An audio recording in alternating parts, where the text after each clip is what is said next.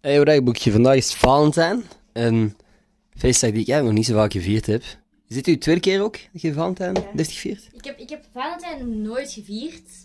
Ehm, tot nu, ja. Met Dat je mij uitlegt, ja. Ja, eigenlijk wel. Let's go.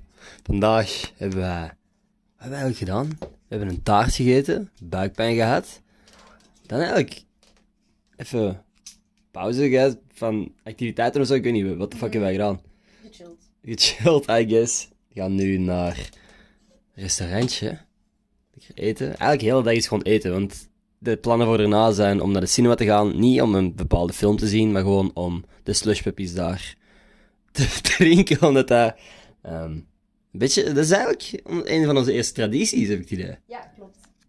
Slushpuppies in de Kinepolis. wel een van onze favoriete dingen om te drinken of zo. Drinken slash eten. Slush puppies. Yes. Eh, hoe noemt... Zou, eet je eerder of drink je eerder? Ik denk dat dat eerder drinken is. Ja, ik denk het ook wel. Dat als je begint te kauwen of zo. Op het einde is het gewoon kakkenveel ijs. Maar dat is niet de bedoeling dat je dat echt eet, denk ik. Anyway. Wij gaan door. Of gaan wij door? Ja, stil aan vertrekken. Fijne Valentijn als je single bent. Is ook oké. Alright, tot morgen.